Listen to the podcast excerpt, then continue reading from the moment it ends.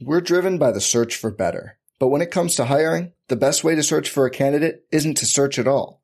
Don't search, match with Indeed. Indeed is your matching and hiring platform with over 350 million global monthly visitors, according to Indeed data, and a matching engine that helps you find quality candidates fast.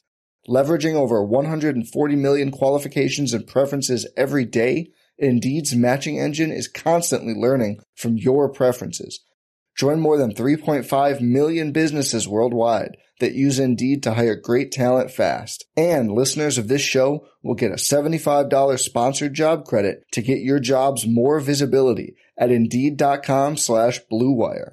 Just go to Indeed.com slash BlueWire right now and support our show by saying you heard about Indeed on this podcast. Indeed.com slash BlueWire. Terms and conditions apply. Need to hire? You need Indeed. Blue Wire.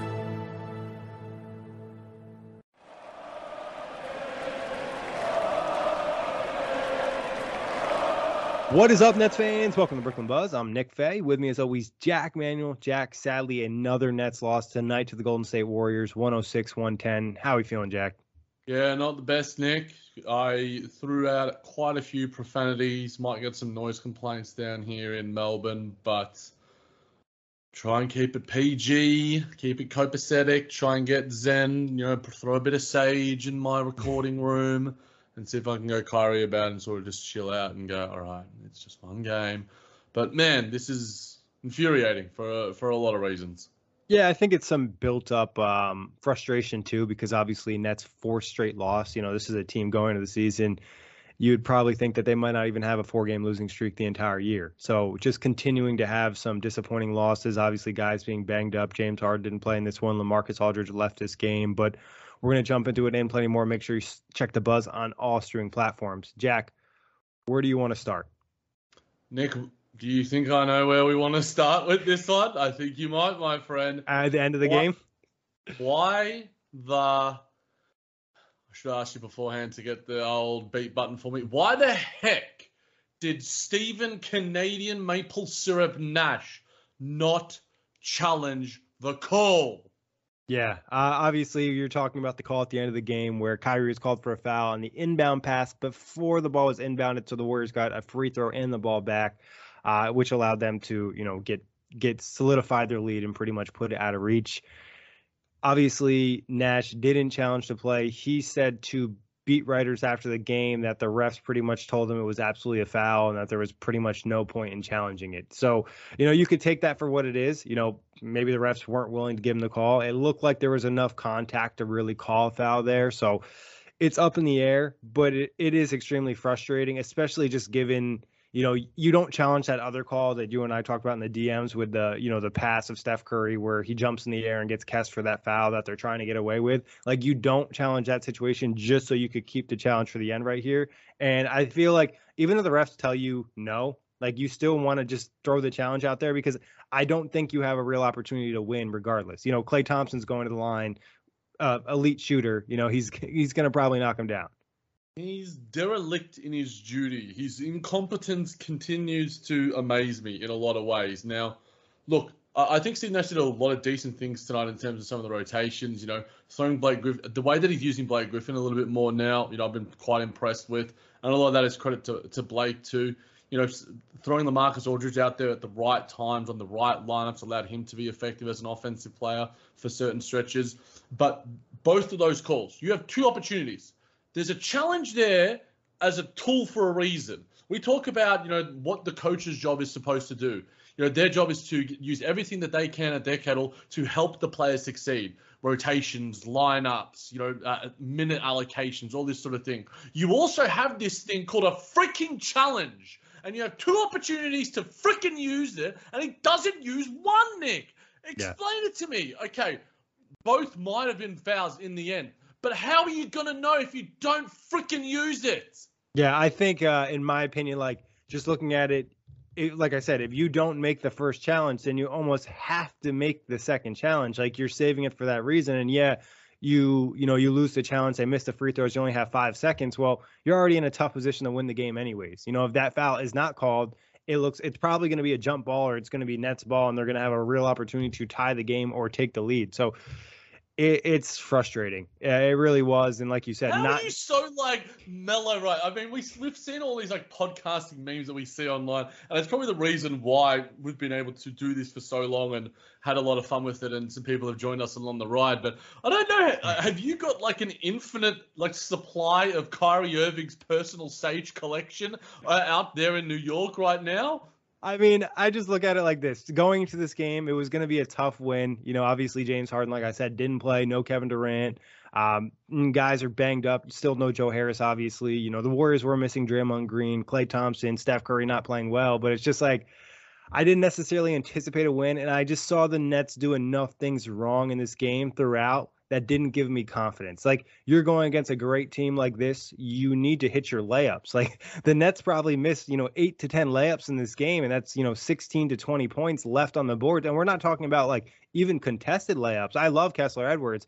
He blew a dunk in this game. I love DeAndre Bembry. He blew four layups in this game. So it's just like there's there's definitely frustration, but it's also, you know, January 29, 2022 and KD's not playing, James Harden's not playing I'm not going to get, you know, super, super upset over any loss. You know, uh, for me, the only thing that really matters is the playoffs and championships. I've watched enough sports to realize that, you know, the regular season it's not worth my uh, emotion. You're a better man than me, Nick, because uh, my emotions are fluctuating like absolute crazy. Like it's a roller coaster on cocaine right now. It's insane. Uh, look, I understand. I, I, totally agree with your points about you know this being on you know certain players as well and some of their executions. And, and DeAndre Bembry was awful tonight. One of the worst games these players of Brooklyn net. You know, Kess, while he was tremendous defensively, especially on Steph, you know, some of the this was one of his worst offensive games since being inserted into the rotation. You know, one of four from the field for him. It was that first three of the game was yep. his only shot. Feels you know, like that's rebound. happened a lot for Kessler. Is he has. hits shots in the first quarter and then not the rest of the game. Yeah, and it happened, I think, in the in the previous match as well against Minnesota or whoever else it was. I can't remember the last Denver. game. Because, Denver, sorry. Um, and or it might have happened against Minnesota. I'm not sure, but I, I just think because there was a, a, window and, and everything is so much more meaningful in the closing minute of the game. Yeah. Every the spotlight is on. Everything is on. Like it's just even Steve freaking Javie, who is like the cuck of all the officials there, is like, why didn't Steve Nash challenge it? Oh, okay, he didn't challenge it. Okay, they're going to take the free throws there. If you know that Steve Javie, head of the Officials Association, whatever, is even like saying, is even befuddled why you didn't make the challenge, then that's saying something. My entire timeline is saying it. Kyrie Irving didn't want a head coach in the first place. And the fact that we have a head coach in Steve Nash right now, look, I might have to agree with him uh, at least for the next 20, 32, 72 hours, however long it is till the next game against the Phoenix Suns. But man, that was just. And look, also as well, you, you sort of mentioned some shots, with you know, John Joe Bembry, Kessler Edwards. There was uh, one of the final possessions of the game uh, ended in a James Johnson three, where there yeah. was still seven seconds left on the clock. My God, you hit a three. It looked nice. It was pretty but you aren't Stephen Curry. And Stephen Curry's probably not even taking that shot with the way that he was playing tonight. It was there was just uh, like you mentioned, there was boneheaded plays uh, across the board, and the fact that the Nets were able to hang in in a lot of respects is basically a credit to Kyrie Irving and Patty Mills. Simple yeah. as that. Both of them were absolutely tremendous. Yeah, I think also like credit Kessler Edwards, Blake Griffin. I thought they had some good defensive moments in that second half too. Um, especially because the Nets were able to survive that surge from the Warriors to start the third quarter. It felt like that was going to be the end of the game. You know, a couple changes in the rotation lineups, and then all of a sudden, next thing you know, they're back in the game. They made a run and had a real opportunity to win. So, you know, credit them for fighting and finding a way to be in this one. But there was also defensively, you know, at points they did a great job switching and being, you know, in in sync. But there's other points in this game where there was just too many guys like double switching onto the same player, giving wide open layups, or just not anticipating, you know, what the Warriors are trying to do when it's pretty well known their style of offense. Well, I mean, we heard Patty say it in some of the timeout and, and, I think having Patty Mills on the Wired is probably the only person where you're actually going to get a little bit X's and O's that aren't going to be like, yeah, good, good layup, yeah, yeah, well done. Patty was talking to Blake after a time, and it's like, you know, You got to be there for that slip. You got to read that a little bit better, and that's on me not giving you the confidence to do that. You know, and the way that he was like sort of talking to Clax and and Kess and, and everyone, and you know when he was going back on defense, he's like, you know, I got ball, I got ball. You guys rotate here. Like he's, I, I don't understand how like Patty Mills has a voice after the games because he's talking so much, and all of it is productive chatter. It isn't just. It, it, sort of reminds you of like Draymond Green in a way. Like you can, he's just the leadership personified on both ends of the floor, and you know what the Nets would have, what the Nets would do without him this season. I, I can't imagine where the Nets would be, to be honest. Now, obviously, Kevin Durant has been outstanding. Kyrie Irving in his play when he's since his return to the team has been superb, and James Harden, you know, he's had his inconsistencies, but he's had a pretty good season as well. But the level of consistency that we have seen from Patty Mills, this is the best season of his long, illustrious career. This is some of the best basketball that he's producing on any court that I've ever seen. Like he was the, the best the, the, level of basketball that I've seen him play in international. There's a reason why they call him Fever Patty Mills, but they might as well call him Brooklyn Net Patty Mills now because he is playing at a level and he is showing a level of of desire and consistency that is unheralded for a role player. You know, there uh, uh, other people have sort of said that you know Patty there needs to be an award specifically for Patty Mills, given you know he, he's not going to be a six man of the year contender anymore, and he's just given his heart and soul and energy and his voice and, and his body. You know, he took a charge towards the end. Or he took a he got an offensive foul towards the end of the game that got the Nets some free throws, and he hit both of those clutch free throws. And he was just doing everything. He gives his heart, body, mind, and soul to this team. And he's only been on this team for what is it now, 49 games, Nick? It yes. feels like he he bleeds black and white. You know, uh, and I I love it because it's just the the level of of desire that I have for this team as well as a fan. It just feels like Patty Mills has for this team whenever he puts it on, whenever he puts on that shirt, whenever he puts on that jersey. Yeah, I mean, this is a game too. He started 0 of 5, you know, and he finished with 24 points, 8 of 21 from the field, 6 of 12 from 3, 2 of 2 from the free throw line, 4 rebounds, 4 assists, 2 steals, 2 blocks. You know, this was a really good game for him because similar to that Denver game, he had to take on a bigger role of being kind of that offensive engine and just doing a lot of things, you know, trying to create something out of nothing. And, you know, there's a lot of times that he was matched up with a bigger, you know, offensive player and he was still able to kind of at least get himself in position and fight through the play. So, like you said, credit Patty Mills playing with great energy and consistency throughout the season. And, you know, I mentioned to you, I just like wish everybody could communicate like that defensively because that's really what you need. You need guys to be in sync, especially when you're switching and playing a team like this that is throwing literally possibly five to 10 screens at you in one possession. Like you just have to be in sync and in line. And, you know, a lot of the young Nets, I think, are starting to learn from Patty Mills, and that's definitely promising. You saw him kind of talking to Kess a little bit too before the game. Look, I'll I'll just put this out there. This is for my personal narrative and all the Patty Mills stands out there as well. Stephen Curry tonight, five of eighteen from the field, three of ten from three. What we what you said, eight of twenty-one from the field for Patty Mills, Nick, six of twelve from three. Now I'm not saying that you know Patty Mills is better than the greatest shooter of all time, but I am saying that he was tonight. 19 hmm. points mm. as well. Patty Mills was the second best player on the court tonight in a game that had one of the MVP contenders. Steph Curry looked like Jimmer Fredette with a shoe deal tonight. Patty Mills looked like he, he deserved everything and all the credit that Stephen Curry has got this year, whereas he has been lackluster and inconsistent of late. You know, he's been sputtering. Whereas the left, and you cannot; those are two words that you cannot, you know, associate with what Patty Mills has done this season uh, at a level and at a you know, at a responsibility that has never been asked of him. 38 minutes for him tonight as well. He is just a he's a warrior, absolute warrior. Yeah, ironically against against the Warriors. Uh, We're driven by the search for better, but when it comes to hiring, the best way to search for a candidate isn't to search at all. Don't search, match with Indeed. Indeed is your matching and hiring platform with over 350 million global monthly visitors, according to Indeed data, and a matching engine that helps you find quality candidates fast. Leveraging over 140 million qualifications and preferences every day, Indeed's matching engine is constantly learning from your preferences. Join more than 3.5 million businesses worldwide that use Indeed to hire great talent fast. And listeners of this show will get a $75 sponsored job credit to get your jobs more visibility at Indeed.com slash BlueWire. Just go to Indeed.com slash BlueWire right now and support our show by saying you heard about Indeed on this podcast. Indeed.com slash Blue Wire. Terms and conditions apply. Need to hire? You need Indeed. Hey, it's Kaley Cuoco for Priceline. Ready to go to your happy place for a happy price? Well, why didn't you say so? Just download the Priceline app right now and save up to 60% on hotels. So whether it's Cousin Kevin's Kazoo concert in Kansas City, go Kevin, or Becky's Bachelorette Bash in Bermuda, you never have to miss a trip ever again. So download the Priceline app today. Your savings are waiting. Go to your happy place for a happy price. Go to your happy price, Priceline.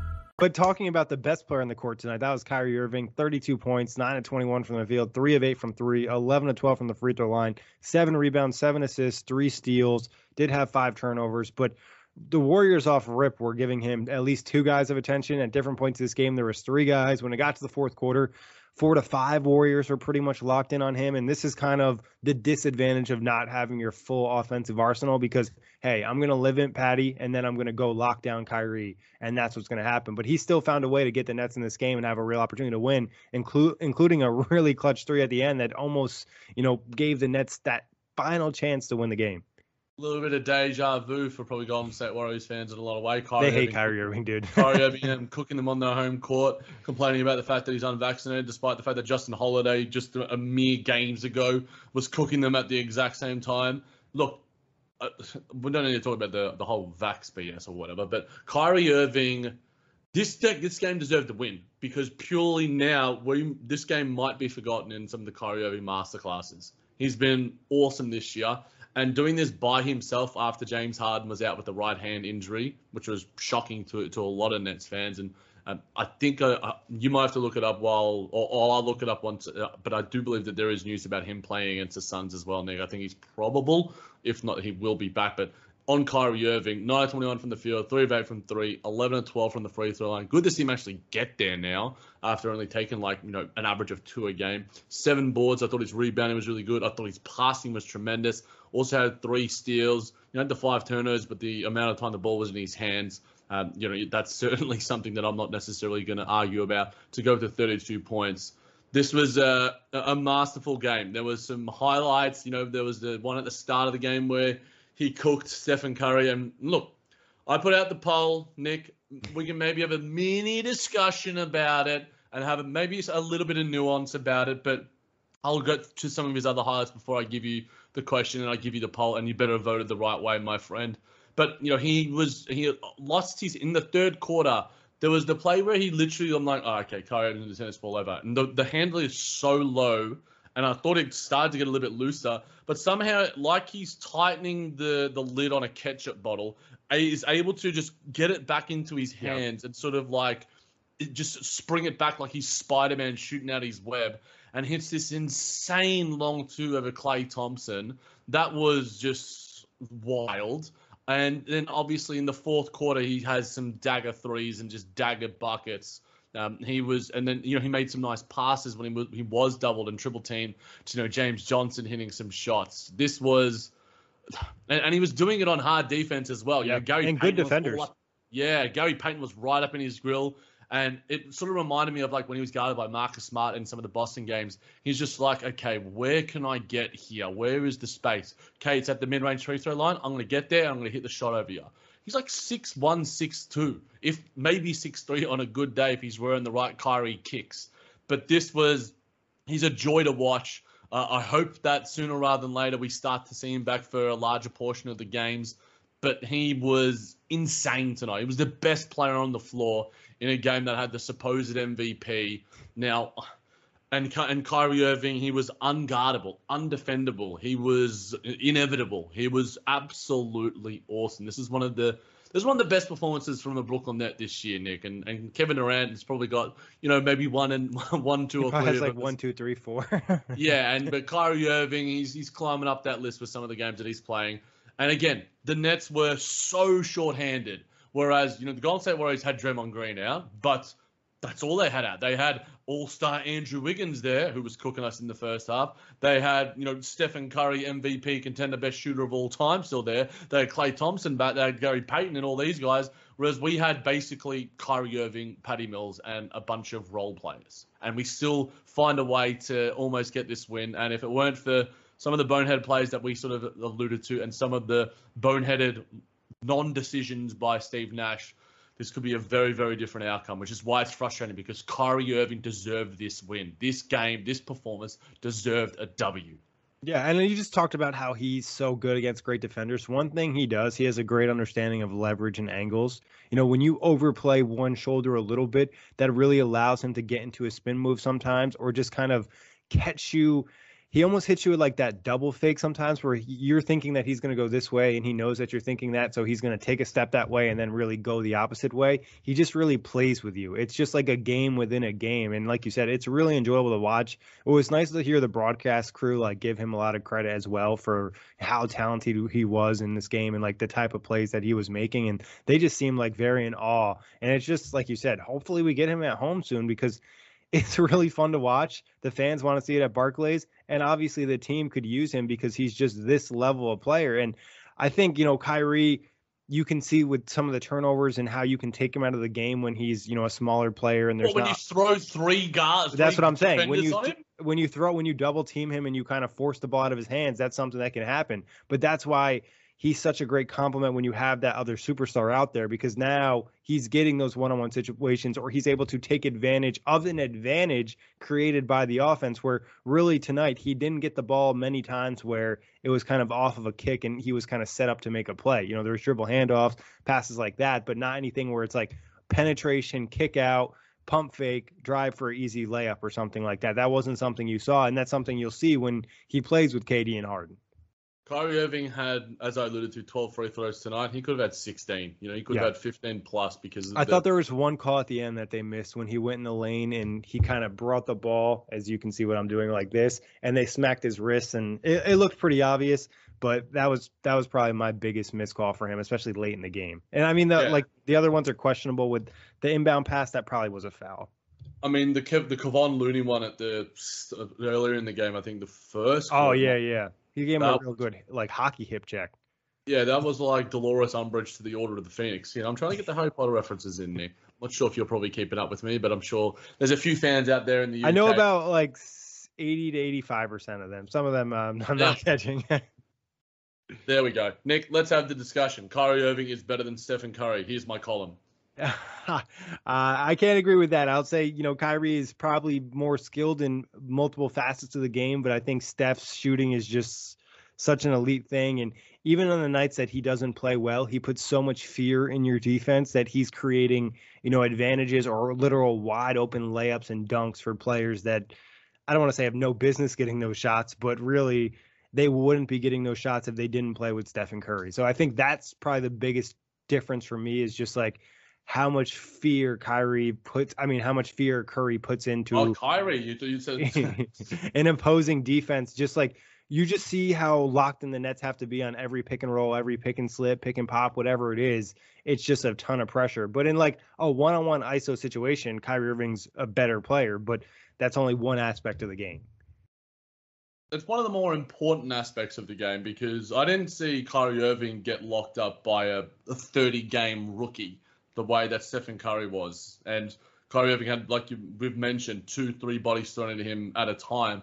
And, you know, other than the five turnovers, you know, if he had have had one extra decent role players tonight, the, the Nets get the win. Uh, if you had had Joe Harris tonight, I reckon the Nets get the win pretty pretty comfortably in a lot of ways. And I just think that you you the, the key word that you alluded to there was skill.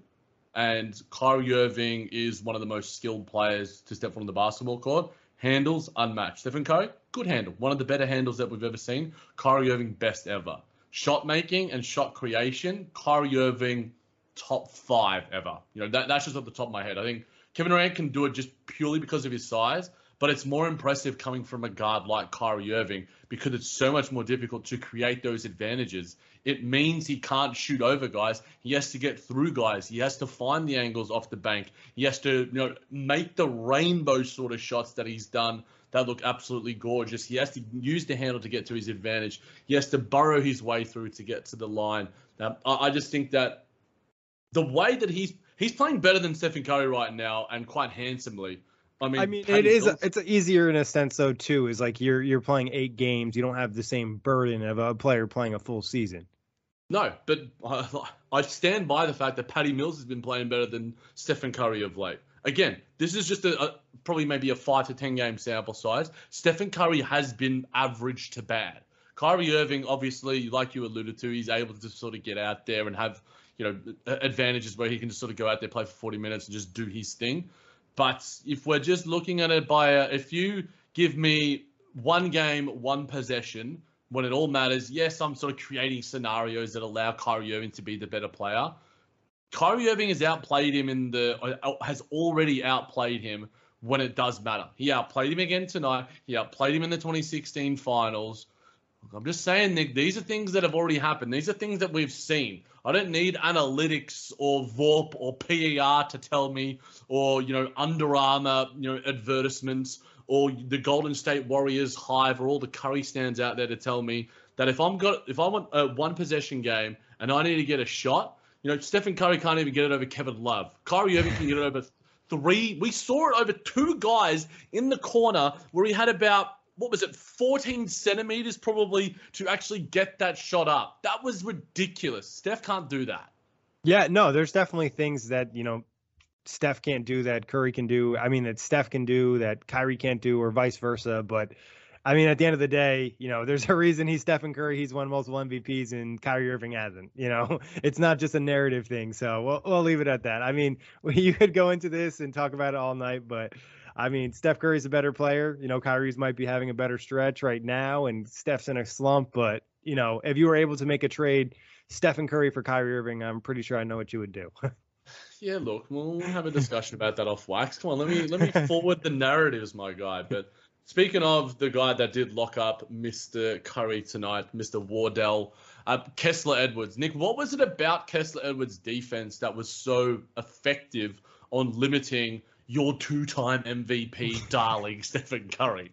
I never wore this hat, but uh, I guess some, ever something new in 2022. But uh, you know, Kess does a really good job of like moving his feet and like, in how do I explain this? Like, like short, small steps, like just keeping his feet happy, almost like always active instead of really getting flat-footed, and that allows him to get back into position. You constantly see him fight through screens and then able to get back in front of the the offensive player, and he did that tonight. And he used his length. He had that really nice block on uh, Steph Curry in the fourth quarter as well. There was a possession, I think. so either, did Blake as well. Blake had an awesome block on Steph. And I Yeah. was just like, okay, Blake. You, and uh, Steph was just like, wait, Blake Griffin did that to me? Yeah, he just looked like what what just happened. But uh, getting back to Cass, I think there was another possession in the third quarter where he probably didn't need to foul and he fouled, and then he kind of all right.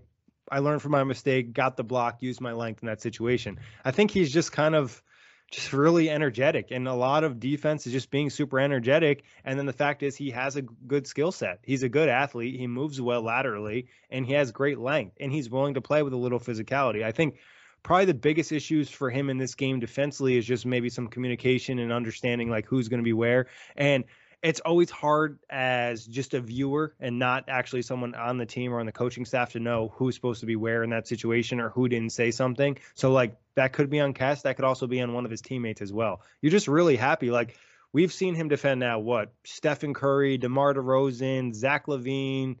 Um, he's probably had some reps on Darius LeBron Garland. James. LeBron James, Darius Garland in that Cleveland game, um, matched up with like Anthony Edwards, D'Angelo Russell. Like he's seen a lot of really good offensive players, and I think like you're just continuing to build up that essential experience and memory bank against going against all these guys. And like he's a rookie, you're not going to necessarily depend on him in the finals or something like that, but you wouldn't feel sick about it if he had to play rotation minutes in the playoffs. Like when the team's fully healthy, I'm not sure how many minutes he's going to play but he for me he just provides a skill set that is so needed by every superstar stacked team in the league because he just does all the small things and there's there's plenty of room offensively for him to be better No, there is. And look, I, I know I've got a question for you, and I'll answer it myself before I ask you. I think Kess is better on smaller guys because of you know his lack of strength and being bullied by you know like a LeBron define James. smaller Def- so I Like- would say guards. I think he's better on guards. I've really liked his defense on guards because he he makes things hard because of his wingspan. You know, Yep. six eight like a seven foot wingspan, something like that. And like you mentioned, his lateral quickness is, you know, similar to like a Claxton. You know, those guys are just so happy with the switch and so happy guarding the smaller guys that it's just like they almost relish it in a weird way. Whereas if there's a guy that's a similar size to Kessler Edwards or maybe even a bit bigger, then it's just like okay, well he can get bullied, and that's and he loses some of the advantages that he does have with his size, with his wingspan, with some of his quickness. So I think that that's and I, and look, I, the Nets take on the Bucks on February 26, February 27 Australian time. I want to see some possessions Kessler Edwards on Giannis Antetokounmpo because experiment with it. Hopefully the Nets have got you know Joe Harris, KD back then, and you, know, you throw James Johnson on, on them for a bit too, and Blake and such. But I want to see that because, like you mentioned, you rattled off the list of names of some of the NBA's best offensive players. You experiment now, and while Steve Nash loves a good experiment, his mm-hmm. head is exploding left, right, and center. I want to see worthwhile experimentation that could have an effect in the postseason. Yeah, I agree with that. I think there's some threes he could defend, you know, like a Jayson Tatum maybe who's not as physical, but I agree against like, you know, LeBron James, even Kawhi Leonard when he's healthy, like he's a physical guy that's going to kind of punish you down low. He'd be better on Paul George. Yeah, yeah. And I think Paul George in my head is kind of almost he plays the three, but he's like more of a two, like the way his skill set and his body type is. But uh talking about Kessler, we mentioned I think either on the last show or a show before that, it's a lot of it is due with like his lower body strength. You know, like his his leg strength and his core. Like he doesn't necessarily have that ability to take the contact from a LeBron James and react. He can do it against some of the guards, and you know that's why he's looked so good. In the upcoming matchup against the Suns, love to see him on Devin Booker and see how that goes. That'll be a lot of fun. Hopefully. Uh, I wouldn't be surprised if he's given the assignment. And again, another 32 minutes for him tonight. You know, he's being relied upon at an incredibly high level. You know, outside of Patty Mills, Kyrie Irving, James Harden, Kevin Durant, these guys, I think going forward, Kessler Edwards is going to be that guy. We are going to see him convert from the two-way contract. Who knows, you know, uh, what happens with Bruce Brown, Jevon Carter, these sort of guys. But Kessler Edwards is going to earn an NBA contract because he is an NBA player and playing at a level that is, you know, beyond his years. You know, he if there was a rookie all defense, Kessler would be would be on it um, in a heartbeat. You know, alongside like a Herb Jones and yep. Evan Mobley. There's a really nice defensive class of rookies right now. But Nick, uh, who else did you want to touch on? Uh, I guess who else do you think had a, an impact on the game? Because Blake Griffin, eight points, four or six from the field, four rebounds, one block, was plus 13 in 16 minutes. You know, I look at Blake and there's just some games that he just looks better athletically and it just seems like he gets up for games. This was a game he got up for. And you never know what game it's going to be. Obviously, primetime matchup against the Warriors, you want to kind of show you still have some game and he did that. And also I thought he did a really nice job taking advantage of some of the mismatches of down low, you know, just with that little post up, get the little layup in there, able to kind of be a nice outlet. He works well with Kyrie Irving because he understands that Kyrie can dribble himself into a double team occasionally, Blake's usually a guy that's there to kind of set him up and take care of the ball and work in the short roll, whatever it might be. And like I said, when he's moving this well athletically, you don't feel as bad about switching. You're not trying to get him in a matchup with Stephen Curry, but there was numerous times where he got matched up with Steph, Klay, whoever it was, and he held his own. It felt more similar to Blake that we saw initially with the Nets after the buyout rather than what we saw early this season and and that's a good thing, and and that's where sort of like you know I touched on earlier with with Steve Nash and the way that he's utilizing him. You know, another 16 minutes for him. You're sort of seeing that maybe when you get you know Claxton and the reps under him and and, and such, and, and maybe you find a, another quality big man who can space the floor a little bit. Blake can be a defensive option out there and a guy that gives you a, an offensive connection because I think that when him and Patty and Kyrie were out there, the offense looked at its best, and I think that that's why Blake was plus 13 because yep. in that third quarter where the Nets went on some some big runs, and I think it was like a 24, 20 to four run to yep. end the second quarter to end the half. You know, Blake to, end the thir- was I think it was the end of third quarter.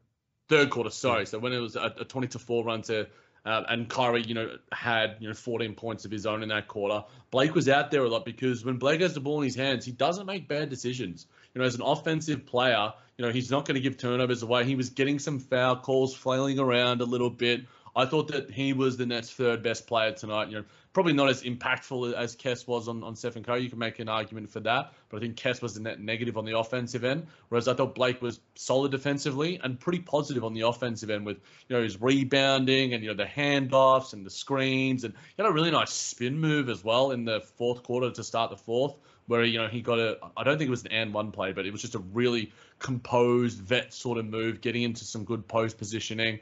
Um, this is this is good from Blake, and you know it was cool to see him. You know the the old Builder Boy crew, um, I, I, BCB. I, that's all I remember what it's called. I don't remember Blue Collar Boys. The, Blue Collar Boys. There we go. BCB. You'll remember it for me, mate. But yeah, Blake and, and Patty. You know they've got a, a good connection as well, and you know there's an accountability that they were holding for each other, which I was really positive about. And Blake's also you know that good sort of locker room presence. So when yep. he's playing well I'm going to guess that there's a pretty good vibe around the place because he's just got this a personality about him that you know you sort of vibe off. Yeah, and I think also, you know, Blake looks better in these smaller minute allocations, at least for now. Like, you know, playing 16 minutes, 18 minutes, whatever it is. Tonight it was 16, but it just allows him to be a little bit fresher out there. And I think, Eh, like we talked about Patty early in the show as a communicator, I think Blake's also a guy that's willing to communicate defensively and kind of shout things out. So like you said, I like the way that he's kind of finding his rhythm, getting back in the flow, and having an impact on this team. Because for a while, it, it was really unsure. And there's still going to probably be matchups where he can't play, but in matchups like this, I think in some of the smaller matchups, Blake can excel, especially if he's moving the way he did tonight. Yeah, and look, maybe you know Sixers or or Bucks are, are two things that you want to sort of see from him, but you know I, I think that's you know, against the, like some of the contenders. This is where like you know you want to find out about what you've got out of Blake as a defender still. Does he still have you know some of the the, the juice to throw at Giannis, as you like to say, Nick? So we'll see. But um, I thought the Nets learned a decent amount in this game in terms of like to a level they probably feel somewhat comfortable defending the Warriors. Just knowing that you know Kevin Durant wasn't out there, and I think he's a big defensive plus, especially as like a help defender, even on ball defender, because it's not like the Warriors have a ton of elite guys that are breaking you down in isolation situations. You know that's not really Stephen Klay's game, and you know Jordan Poole can do that a little bit, but you feel pretty good about your guys handling them. It's really about locking down with the the communication and understanding like how we're addressing every single situation that the Warriors are going to put us in, and you know the million screens they're setting. I think like if I was in a, a playoff series, a finals matchup for this team, the film room would arguably be one of the most important aspects because you just want to be prepared and have standards for everything, so you're not second guessing because that's what the Warriors do to you, and that's how they get some just plays where it's like, man, how did Steph Curry get wide open? It's just like they create confusion.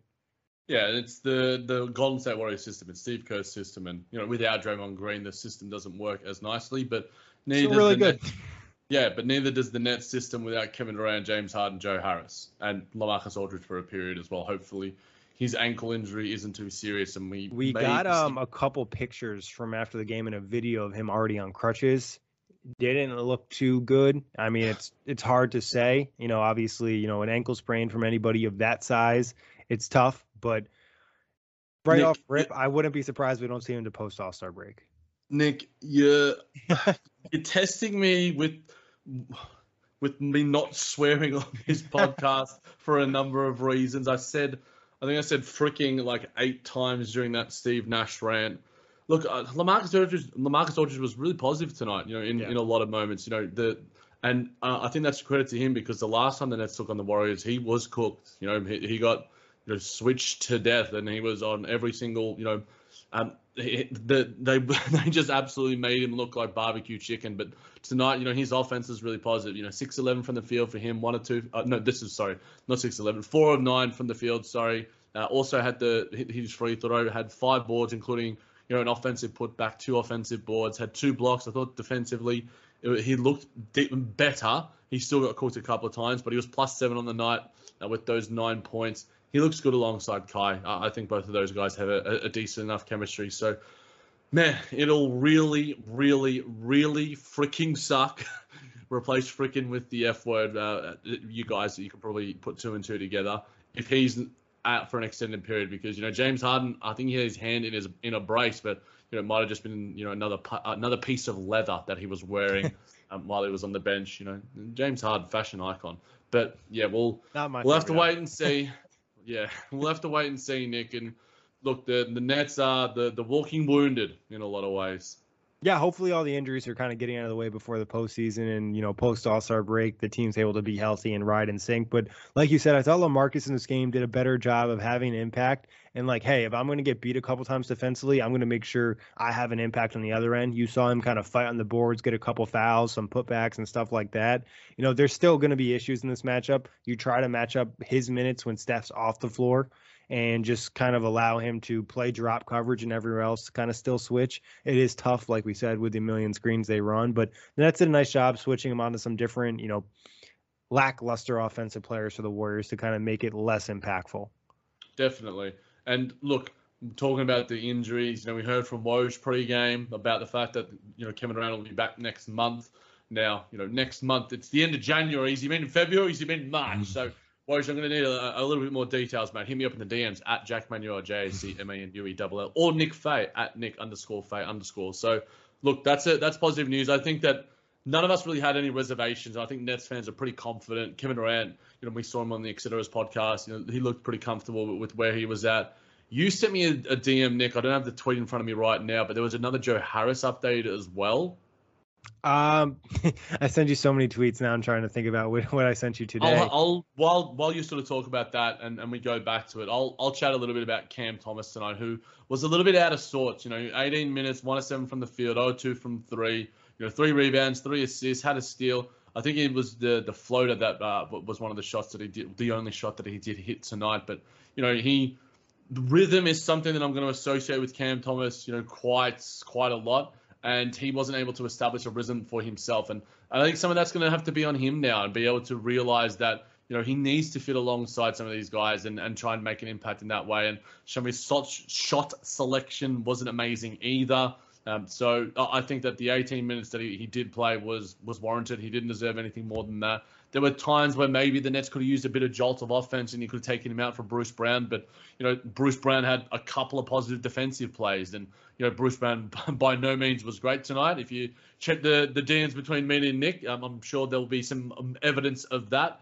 But you know, out of those two, Bruce Brown did have a better performance. Yeah, Cam, you said needs to find rhythm, and he did a bad job of setting himself up for rhythm early in the game by taking two step back threes. You know, rather than you know trying to get a mid ranger, you know, a floater, a layup, free throws, or whatever it was.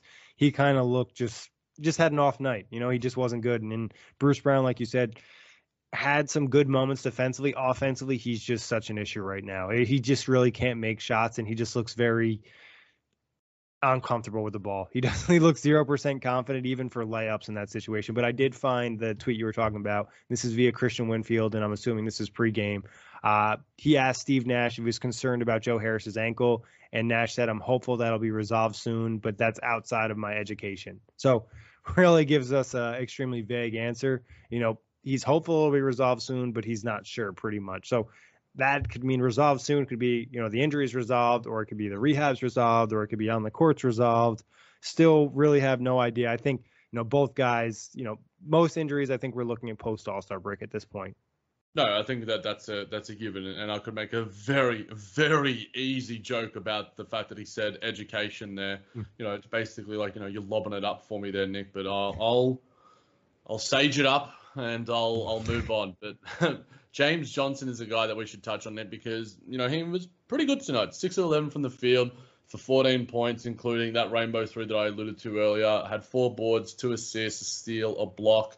You know, this is a matchup that sort of suits him. You know, he, he works well in these sort of matchups. So while he can, you know, give a lot away, you know, he's a guy that's on a vet minimum contract. So you got to sort of have different standards to, for, for some of these sort of guys. And, you know, James Johnson in the 26 minutes that he was out there, 6 of 11 from the field, you know, I think he didn't really miss many of these bunny layups or whatever, hit the free throw that he did take. So this was a, a decent enough performance from JJ. Yeah, I think it was a solid game for him. And like you said, in a matchup like this, he can excel. One thing he did a good job of is kind of taking advantage of the Warriors defense, which can be overly aggressive, you know, trying to get steals on some of those dribble handoffs. He's great with the fake dribble handoffs, got, I think, a layup or a dunk off that. And just kind of another ball handler, another penetrator it just becomes more of an issue when they're not guarding him at the three point line and then all of a sudden you know you like you mentioned earlier in the show he's taking that you know three with seven seconds on the shot clock that's a shot the Warriors want, a shot that the Nets don't really want. I think defensively there were some good moments for him too. You know, you, just wish he was a touch more spry for you know some of these matchups. Uh, Marc, via Marc Spears, Nick, uh, Lamarcus Aldridge said this. It's just an ankle sprain. I will be all right. I just can't walk on it right now, Aldridge said while using crutches. So, look, we've got two ankle injuries, Nick. So he can say that now, but you know, three months later, he might still be experiencing complications with the goddamn rehab, like Joe Harris has been doing. So, I, I think that you might have to just like insert size a lot for me because you know, I might have to like you know go a little bit closer to the mic and do some of my size because I'm just sighing so consistently like it's a religious practice. Uh, it's just so damn annoying. But It's been a frustrating. It's not only like this game was frustrating, but it's just been a very frustrating season and this stretch and the four game losing streak and all the injuries. It's just like what can go wrong has gone wrong. So it's just like it just keeps on coming. But hopefully this is kind of like all the negative energy we get before, you know, a championship run when it comes to the postseason. Yeah, and this look, the, we're 49 games in. We've got 33 to go. Hopefully, I'll be able to get over there for for some. And you know, being back on the buzz is is wonderful. I'm I'm absolutely happy to be here. Kyrie Irving threw a few shots at at the uh, Golden State fans uh, via Nick Friedell. Kyrie on getting booed by the Bay crowd again. We know each other well. God Hmm. damn straight you do. So hopefully Kai can pull out another masterclass against the Phoenix Suns, but Nick, somewhat therapeutic. I'm sweating like crazy here. I need to get some aircon in this recording room because it's like 30 degrees, which is like 90 something for you Fahrenheit weirdos. But I'm still I do have one more Maybe player I want to touch on. I just want to touch on Nic Claxton. I felt like this was a strange game for him. Nine points, four of nine from the field, eight rebounds, six offensive, one and three from the free throw line.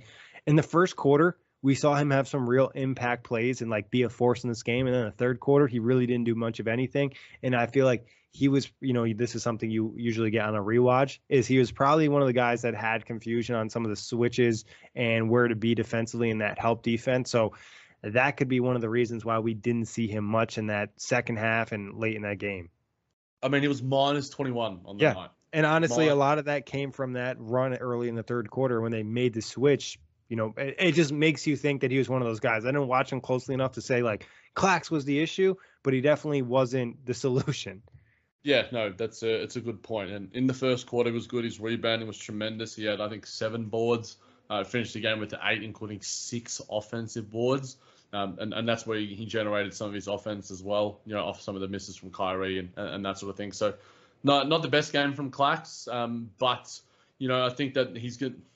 This is what you get off the when Nic Claxton is coming off an injury. You get a level of inconsistency. It takes two or three games from for him to get himself going, and then that's where you get you know Clax City locked and locked in and ready to go. And um, hopefully, you know, we see a positive game for him against Phoenix. You know, one of the informed teams of the NBA, one of the the true championship favorites. But who knows? We might get the old, you know, James Harden sort of style that we saw last year in one of the the truly great regular season games that we've covered uh, on the Brooklyn Buzz and that I've watched. I think that I put a a reaction thing on it. I was losing my goddamn mind. And look, I'll be able to watch most of the game, uh, but I'll definitely be watching replays and highlights and chatting with you throughout it. And it's going to be a big matchup, Nick. And a couple of days of rest. You know, hopefully the the ailments aren't too bad, and you know, no one other than Lamarcus Aldridge is, is feeling it. But this one, it hurts a little bit. I know it's just regular season. I should take your. It your would be a great win. I think that's why it hurts too. Is it could be I don't want to say a turning point win, but after the losing streak and all of these disappointing losses,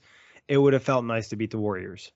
super super nice. So hopefully we get that feeling against the Suns, like you said, Jack. You know, Nets going in that game with a four-game losing streak, Suns going in that game with a nine-game winning streak. I think they might have one game in between as well. So something to keep an eye on. Obviously, should be fun. James Harden will be back, and you know, I'll say this: any game where we have two of the stars, you feel like the Nets can win that game, regardless of who they're facing. So Kyrie Irving, James Harden suit up against the Suns. There's a chance the Nets can win that game. And then soon enough, the three will be back. and then you feel like you're supposed to win every game. So soon enough, we'll be there at some point this year. Right now, it's not fun, but hopefully we get there. Jack, You know what? You know what I think, Nick. You know, for, for, I'm going to throw a Futurama reference for people out there because there's Fry's asking about. I think it was in like the the sort of Willy Wonka sort of episode, and he's like, well, we'll get there soon enough. And Fry's like, but that's not soon enough. That's how I feel right now. soon enough isn't soon enough. But you know, Patience is key. patience is a virtue, as they say, but I certainly do not possess it. Yeah, well, you know, it's tough when games like this. But Jack, always a pleasure. Big thanks everybody for listening. Make sure you check out our trade deadline preview and all the rest of the Brooklyn Buzz Pods on all streaming platforms. I'm Mark Chapman. Welcome to the Planet Premier League podcast. Each week, Cesc Fabregas, Nedum Onuoha, and myself talk all things Premier League. As a player, you don't have time to talk. No. You don't have time to make a plan. You just need to deal with wave after wave after wave. We watched Coach Carter, and he said, "Oh, afterwards, the game's just about doing this for your teammates." And I remember looking around halfway through the film, and half the squad was asleep. Planet Premier League. Listen wherever you get your podcasts.